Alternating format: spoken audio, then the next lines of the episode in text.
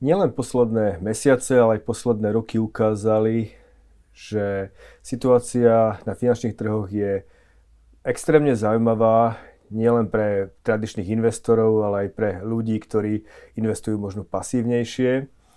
A preto som veľmi rád, že sa môžem o situácii pravidelne rozprávať s pánom Stanislavom Viktorinim z X T B, s ktorým vlastne začíname sériu podcastov, kde sa budeme venovať tomu, čo sa aktuálne na trhu deje a akým spôsobom to obchodovať, prípadne investovať, akým spôsobom jednoducho využiť súčasné pohyby na trhoch. Takže dobrý deň, pán Viktorini, vítam vás tu. Dobrý deň a ďakujem pekne za pozvanie. Teším ma, pretože situácia a obzvlášť v poslednej dobe je veľmi zaujímavá. Hovorí sa o tom, že možno vidíme vrchol úrokových sadzieb. Je to tak? A ak áno, kde áno a kde možno nie? No, to je dobrá otázka. Um, asi by sme potrebovali nejakú vešteckú guľu, aby sme to vedeli so sto percent pravdepodobnosťou. Každopádne, na čo sa môžeme pozrieť, tak to sú očakávania trhu.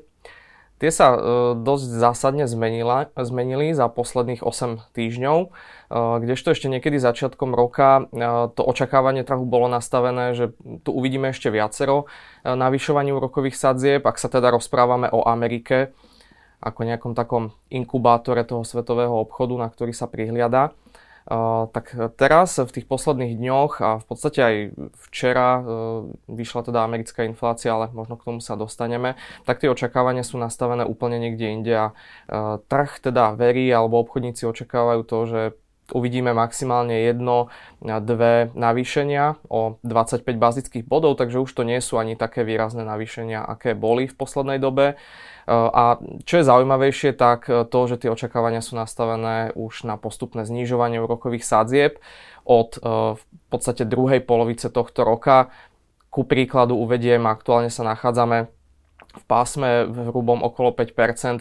Budúci rok v lete, teda leto dvetisícdvadsaťštyri, tie očakávania sú nastavené, že sa budeme pohybovať medzi dva a pol až tri percentami, čo by samozrejme zo sebou prinieslo nový vietor v rámci nejakého ekonomického oživenia a uvoľnenia atmosféry napríklad pri rizikových aktívach. Ja to vnímam ako pomerne veľký súboj medzi tým, čo si myslí trh a stále čo tvrdí americká centrálna banka Fed, pretože podľa nich nejaké rýchle znižovanie sadzieb nehrozí. Keď sa môžete postaviť na stranu niekoho, čo si myslíte, má trh pravdu, alebo má pravdu centrálna banka, alebo uvidíme niečo medzi tým? Stále, stále na tom trhu je to tak, ako vravíte o tej rozpoltenej osobnosti. Niekedy je tá diskrepancia medzi tými dvoma polmi väčšia, niekedy menšia. Myslím si, že teraz to možno aj vnímame z toho hľadiska, že na trhu je viacero rizikových faktorov. Na druhej strane za posledné mesiace musíme uznať to, že jednotlivé aj tie nejaké prediktívne indikátory naznačujú fakt tú kontrakciu ekonomiky a spomalenie. Ja osobne z terajšieho hľadiska, čo, čo vidím, tak do trhu zatiaľ si myslím, že nevstúpi ďalšie nejaké riziko, aspoň z tých informácií, ktoré momentálne máme.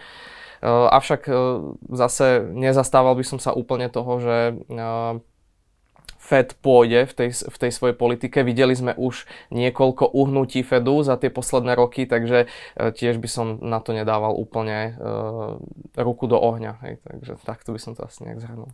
Stále je tu viacero rizik a jedno, jedno z tých rizik, na ktoré upozorňuje aj Medzinárodný menový fond, je slabý bankový sektor, respektíve rizika v bankovom sektore. A to je vec, ktorá môže mať dosah aj na ekonomiku. Pokiaľ banky samozrejme nebudú požičiavať, tak ekonomika asi nebude rásť a Fed asi nemôže výrazne zvyšovať úrokové sádzby. Súhlasíte s týmto, s touto obavou Medzinárodného menového fondu, že riziko je aj smerom do dola? Určite áno, veď on aj samotný Fed a jeho predstavitelia sa v posledných týždňoch vyjadrovali, že teda ak nastane alebo sa objaví, čo je len nejaký náznak nejakého systémového rizika vo finančnom systéme, tak Fed bude v podstate ak to povieme takto nejak ľudovo, dotovať tieto, tieto problémy alebo tieto systémové rizika. Takže to trh zase vyhodnotil a, a v poslednej dobe sme tam videli aj veľkú dynamiku. Najprv to boli krachy tých nejakých middle class bank v U S A, banka S V B napríklad, o nej sa veľa vravelo za poslednú dobu.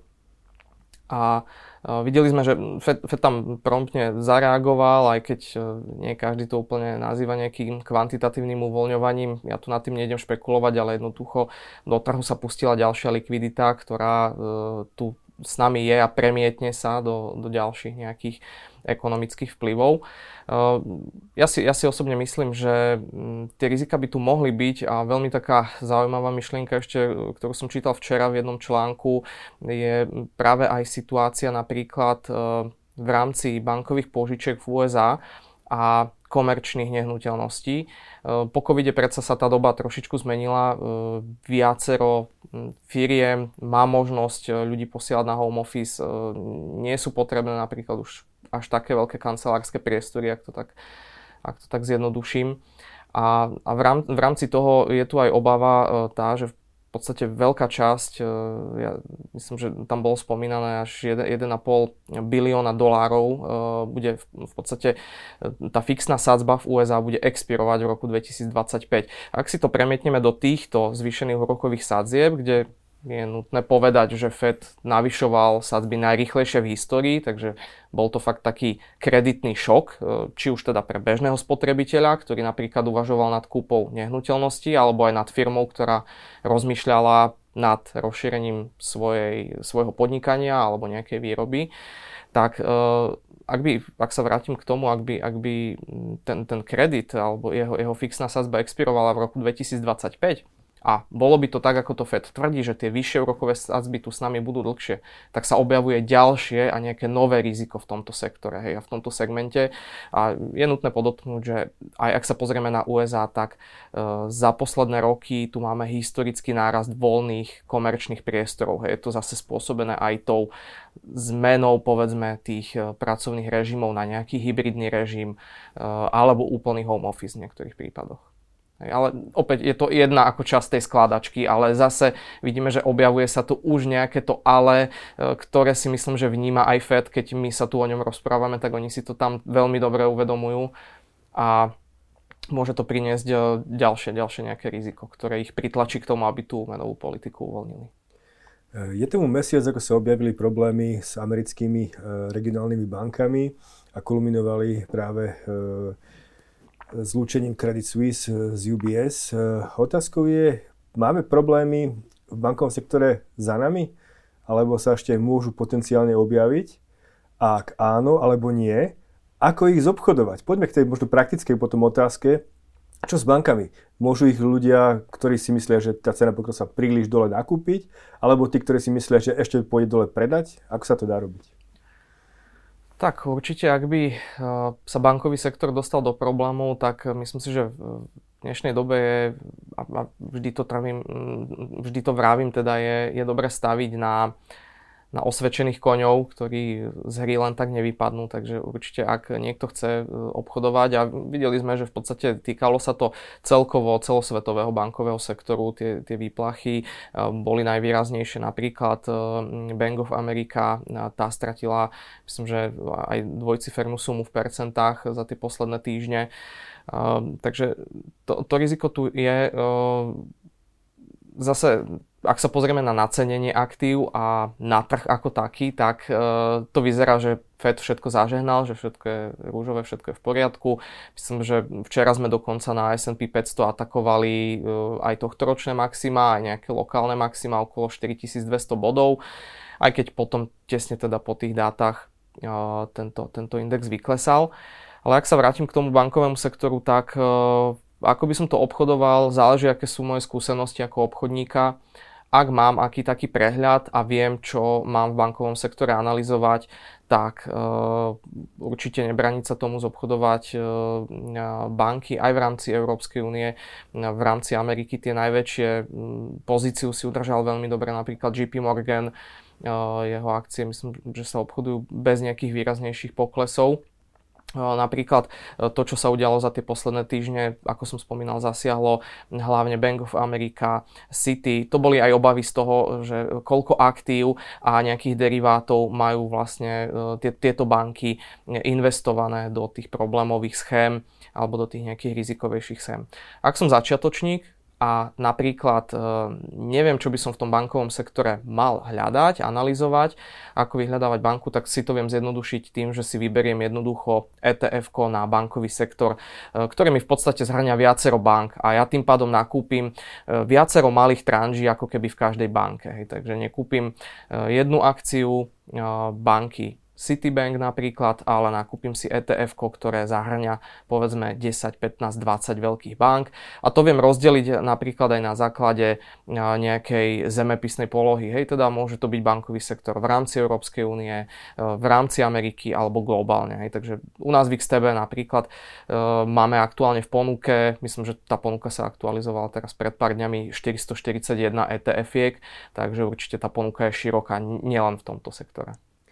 A keby som nechcel iba investovať, ale chcel by som viac špekulovať s nejakou pákou, je možné ísť aj do nejakého derivátu, ktorý mi ponúkne práve väčšie riziko? Určite tých možností je veľa. My máme v ponuke niečo cez päťtisícštyristo inštrumentov. Aktuálne sú to, sú to rôzne formy, či už teda derivátov formou cé ef dé, kde teda napríklad, ak by sme sa rozprávali o tých akciách, tak je Európskou komisiou nastavené pravidlo maximálne využite páky jeden k päť. To znamená, že mne stačí z tej tranže, ktorú idem obchodovať, alebo z toho obchodu, ktorý idem obchodovať ako zábezpeka u brokera jedna pätina. Hej, každopádne musím povedať, že toto so sebou prináša e, určite vyššie riziko, než ak si klasicky nakupujem akciu vo fyzickej podobe. Ale opäť na druhej strane je tu potom aj vyšší potenciál toho zisku. Hej. Takže tá páka jednak päť zjednodušene znamená to, že ja potrebujem jednu pätinu toho obchodu ako zábezpeku, takzvanú maržu, aby ten obchod mohol byť uzatvorený. Tak ale vždy je to samozrejme nielen o zisku, ale teda potenciálnom zisku, ale potenciálnej strate, takže klienti musia byť určite opatrní v tom, čo voliť a ako voliť. Ale ak teda môžem sa posunúť preč od bankového sektora, hovorili ste o komerčných nehnuteľnostiach. A tie sú ešte stále relatívne vysoko, je tam, sú tam nejaké náznaky toho, že začínajú možno klesať, otáčať svoj smer, ale povedzme, že človek chce špekulovať. Je možné špekulovať aj na to, že nejaké aktívum poklesne? Určite to je ďalšou z takých charakteristík alebo vlastností derivátov a napríklad cé ef dé derivátov. Práve pri týchto obchodoch môžete využiť aj špekuláciu na pokles. Často to klienti využívajú napríklad formou toho, že na jednom podúčte mám vyslovene dlhodobé akciové portfólio, do ktorého prikupujem. Mám tam napríklad nejaké é té efka a na ďalšom podúčte mám napríklad špekuláciu práve cez derivát, na ktorom špekulujem na pokles, pretože vidím nejakú situáciu, či už fundamentálne alebo technicky, to mám ako obchodník nejak zanalizované a očakávam pokles na tom trhu. Hej. Takže toto sa často využíva na práve indexových trhoch, trhoch aj s kryptomenami, menové páry a potom v neposlednom rade na akciách. Hej. Takže. Samozrejme, obozretný človek musí, musí dať pozor na to, čo robí a ako robí. Aké sú nejaké riziká alebo nejaké zvýšené náklady možno pri obchodovaní cé ef dé? Pri cé ef dé je potrebné si uvedomiť, že v úvodzovkách opäť ne, ne, nedieje sa to tak fyzicky, tie mechanizmy sú tam iné, ale ako keby, ak sa budeme rozprávať o tej páke jeden k päť, tak tie štyri pätiny v podstate je ako keby pôžička. Hej. Takže ja za túto pôžičku platím istý úrok, ten je stanovovaný v swapových bodoch, väčšinou to majú brokerské spoločnosti nastavené na nejakú dennú bázu, je to nejaká desatina, desatina pardon, je to nejaká denná sadzba, nejaká tisícina percenta z toho kontraktu, ktorý ja obchodujem. Takže to je, to je potom uh, ako keby poplatok naviac, ktorý pri akciách ako takých nemám. Hej. Takže to je, to je zase ako keby platba za tú službu, že nemusím mať celú tú maržu za ten obchod zabezpečenú. Pre väčšinu ľudí môže byť zaujímavé práve skôr pasívne investovanie, kde, ako ste hovorili, ten ten možnosť pod, mať podúčet, kde si dlhodobo investujem.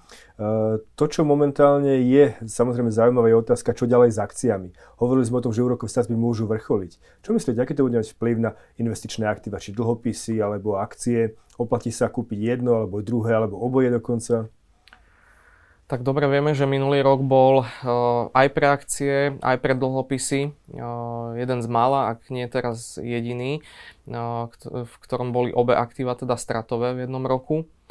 Uh, čo sa týka dlhopisov, tam by som možno začal. Samozrejme, na začiatku sme aj načrtli, že podľa tých očakávaní opäť, uh, ktoré teda teraz máme pred sebou, keď sa tu rozprávame, uh, tak by sa tie sadzby mali už v tomto roku začať znižovať. Je pred nami síce ešte jedno navýšenie. Myslím si, že potom v máji alebo v júni by Fed podľa očakávaní mal tú sadzbu pivotovať, teda ďalej už nenavyšovať, nechať ju zmrazenú. No a od leta by mal teda sadzby začať znižovať. Toto prostredie by opäť, ak sa naplňa očakávania, tak to prostredie sa jednoducho zlepší, hlavne teda pre rizikové aktíva, ale veľmi dôležité, čo je do toho zahrnúť, je to, že aj dlhopisy už v podstate od konca minulého roka trhové hodnoty dlhopisov, nie, teraz nebudem sa rozprávať o kuponovom výnose, ale trhové hodnoty dlhopisov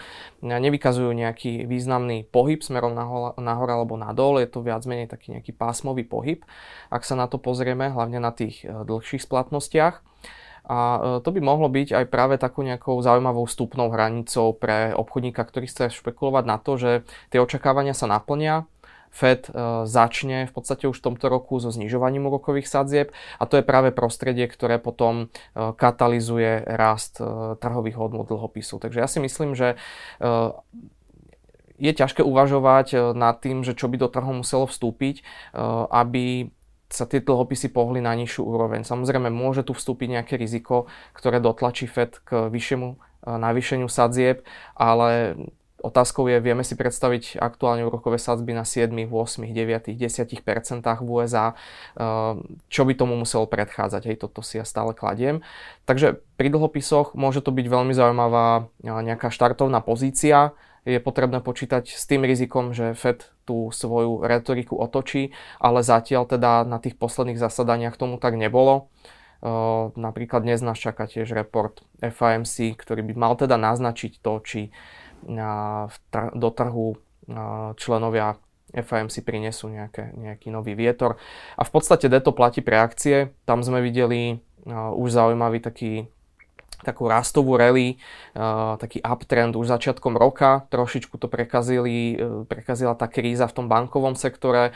Uh, tu sa podarilo zažehnať a ako som spomínal, S and P päťsto, v podstate jeden z tých hlavných amerických indexov, včera atakoval tohtoročné aj lokálne maxima na štyritisícdvesto bodoch, takže zatiaľ, zatiaľ ťažko hodnotiť, že či je tu niečo, čo by mohlo tu, čo, čo by mohlo v podstate tú, tú, tú klímu alebo ten sentiment zmeniť. Mali sme tu čísla inflácie nedávno, tuším deň alebo dva je tomu. Tá inflácia, Uh, ako, ako ju hodnotíte vy? Uh, no hodnotím kladne to, že klesla. Myslím si, že to sú najnižšie medziročné úrovne od mája dvetisícdvadsaťjeden alebo zhruba od leta dvetisícdvadsaťjeden. Takže ak to veľmi že preženiem, tak počas dvoch rokov sme sa dočkali konečne nejakej kontrakcie aj teda na tomto indexe. Mimo iné to potvrdzujú aj napríklad indexy P M I, to som už myslím spomínal, ako teda nejaké také prediktívne indikátory priemyselného, ale teda aj sektora služieb. Každopádne musíme si uvedomiť, že stále to, to, to medziročné tempo inflácie je na päť percent, čo je výrazne ďalej, než bol a je cieľ Fedu na dva percentá. V Európe to máme teda ešte o niečo ťažšie, keďže tu v podstate sa nám jadrová inflácia ešte stále navyšuje. Takže eh, hodnotím kladne, v podstate nejaké možno tie med, me, medzimesačné, medziročné zmeny, ale tu, tu nejakú takú, taký globálny pohľad na tú, na tú ako nominálnu úroveň Uh, musíme si ako priznať to, že, že tých päť percent je vzdialených tým dva percentám, kam to Fed chce dotlačiť. Hej. Takže je tu, je, je tu tiež ešte riziko to, že ak, ak by napríklad sme sa dočkali opäť nejakého komoditného šoku alebo šoku cien na komoditnom trhu, tak by to samozrejme mohlo so sebou opäť vtiahnuť do toho víru aj infláciu. A to by bol opäť ďalší, ďalšia nejaká skladačka, ktorá by Fedu mohla stiažiť prácu. Existujú tu ale obavy o to, že príde recesia. A tie obavy sú pomerne výrazné, minimálne teda inverzia na dlhopisových výnosoch to naznačuje. A myslíte si, že takéto niečo hrozí, aké je možnosť možno mäkkého, tvrdého pristátia z vášho pohľadu americkej ekonomiky? A čo to spôsobí pre akcie? Myslíte si, že keď bude Fed zvyšo, znižovať úrokové sadzby, že na jednej strane to môže byť pozitívny stimul, ale pokiaľ bude inflácia, nebude to boj dvoch premených a uvidí sa, kto bude víťazom? No, tá situácia je veľmi zaujímavá, aj teda z historického hľadiska sa to veľmi ťažko porovnáva, keďže momentálne pracujeme s premennými, ktoré tu neboli a aj ľudia, ktorí sú napríklad na finančných trhoch už dlhodobo tak nezažili. Môže nastať pokojne situácia vysokej inflácie, ale zároveň nejakého pozitívneho sentimentu na akciových trhoch. Osobne si myslím, že Fed to bude chcieť vybalancovať práve ako vstúpiť s tým znižovaním úrokových sadzieb práve v momente, kedy si už bude istý, že tá situácia sa aj naďalej bude zlepšovať, nielen inflácie. Musím však podotknúť, že napríklad americký trh práce stále teda vykazuje pomerne solidné výsledky a možno nie úplne naplňa tie očakávania Fedu. Takže v, tom, v tomto veľmi ako je ťažké dávať nejaký, nejaký taký náhľad. Každopádne stále to viac menej, viac menej platí, že, že nejaké to, to spomalenie na tom pracovnom trhu, zhoršenie tých podmienok na pracovnom trhu so sebou potom stiahne aj tie ďalšie indikátory. Začalo to v podstate už od novembra v podstate poklesa, poklesom na tých rôznych prieskumných indikátoroch v rámci U S A. A vyzerá to zatiaľ tak, že, že sa, by sme sa tu nemali dočkať žiadneho nejakého prekvapenia. Ak by niekde možno prekvapenie mohlo prísť, naznačili ste, že by to mohli byť komodity. E, nedávno sme videli dohodu OPEC plus, kde vlastne opäť znížili a, produkciu ropy. Ropa na to reagovala pomerne slušným rastom. E, nepovažujete práve možnosť, alebo Alebo takto, keby niekto chcel špekulovať na ropu, že sa odrazí vyššie, má možnosti spraviť to aj u vás napríklad? Určite opäť spomeniem to široké portfólio, je tu niekoľko možností, máme priamo deriváty naviazané na futures kontrakty, môžete obchodovať s ropou Brent, s ropou W T I, Uh, takže je tu, je tu takáto možnosť, ďalej je možnosť nakupovať alebo aj špekulovať cez deriváty na akcie komoditných spoločností, ťažiarskych spoločností, taktiež sú tu rôzne é té efka zamerané práve na, na ťažiarske spoločnosti, takže tých možností je fakt veľa, uh, či už teda nejakou fyzickou formou, opäť v úvodzovkách, cez akcie týchto spoločností alebo aj cez tie deriváty, špekulovať narast. Taktiež teraz ste spomínali, ja som myslím dnes ráno čítal, že, že ropa W T I atakuje v podstate ročné maxima tohto roka, niekde nad, nad osemdesiatdva dolármi. Ten priestor sa tam pomerne slušne otvoril, ale kto, kto v podstate zastáva názor, že, že toto je nejaký neudržateľný rast a na, na tom trhu príde nejaké spomalenie alebo nejaká korekcia, tak môže aj za týchto cien zašpekulovať na, na pokles, aj teda ako keby shortovať ten trh. Takže určite tých možností je veľa. Je vhodné, kto s tým nemá skúsenosti a chcel by si takéto niečo vyskúšať, tak my poskytujeme bezplatný demo účet, takže kedykoľvek si človek vie vyskúšať bezplatne to prostredie, ako, ako to teda funguje reálne, len tak teda na takom cvičnom demo účte. Takže to je, to je určite, myslím si, že nechcem tu dávať nejaké odporúčania, ale fakt, ak, ak, ak človek nemá s týmto skúsenosť, tak je to najlepšia forma takto prakticky si to odskúšať.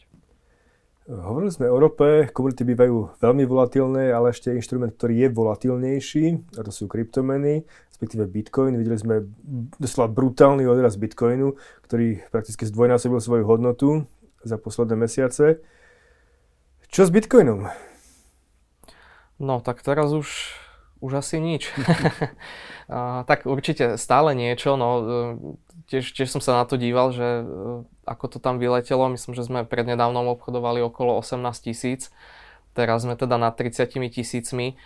Takže je to tiež spôsobené tým pozitívnym sentimentom na trhu, ktorý teda očakáva to, že všetko pôjde tak, ako, ako obchodníci vnímajú tie, tie očakávania. A teda to znižovanie úrokových sadzieb prinesie pozitívnejšiu nejakú náladu, opäť nejaké rozvoľnenie, viac kapitálu, viac lacnejšieho kapitálu pre dotovanie. No a samozrejme kryptomeny ako najrizikovejšie aktíva na to, na to reagovali rastom. Pri bitcoine je možno ešte také špecifikum, to som aj prednedávnom teda rozoberal v jednej analýze, blíži sa nám halving, čo je teda štiepenie tej vašej odmeny za vyťaženie bitcoinu alebo zníženie odmeny za vyťaženie bitcoinu. To by malo nastať v apríli budúceho roka. A zatiaľ bolo vždy pravidlom, ak si aj počúvate tento podcast, tak potom si to môžete hodiť do Google halving bitcoin, nejaký historický graf. A tam je zaujímavé to, že ak sa blížime už povedzme ten rok a pol, rok k tomu halvingu, čo teraz už v podstate sme v tejto zóne, tak je to, je to taký opäť bod nejakej kumulácie a začiatok nejakého uptrendu na bitcoine. Takže aj toto je otázka, že či tento trh sa teraz možno neodtrhne od, od, od toho ostatného finančného sektora a nepôjde si touto myšlienkou. Ale je to opäť len jeden pohľad a videli sme to za posledné roky, že tieto rizikové aktíva sú stále naviazané na financovanie z toho vonkajšieho sveta a ak tie podmienky budú ťažké, budú tu vysoké úrokové sadzby, centrálne banky budú vysávať likviditu z trhu, tak e, ani tie rizikové aktíva nebudú mať veľa priestoru k ďalším nejakým e, exponenciálnym rastom, ale skôr tu bude buď nejaký pokles alebo nejaký pohyb do strany. Myslím, že sme vyčerpali to zaujímavé, čo sa udialo za posledný týždeň, dva. Takže verím, že čoskoro budeme opäť pokračovať a opäť si prejdeme tie zaujímavé udalosti, váš pohľad na ne a takisto možnosti, čo s nimi spraviť. Ďakujem veľmi pekne Stanislavovi Viktorinimu, že prišiel. Ďakujem tiež veľmi pekne za pozvanie a dúfam, že vám tento podcast trošičku priniesol nového svetla na pohľad na finančné trhy. Ďakujem, dovidenia. Dovidenia.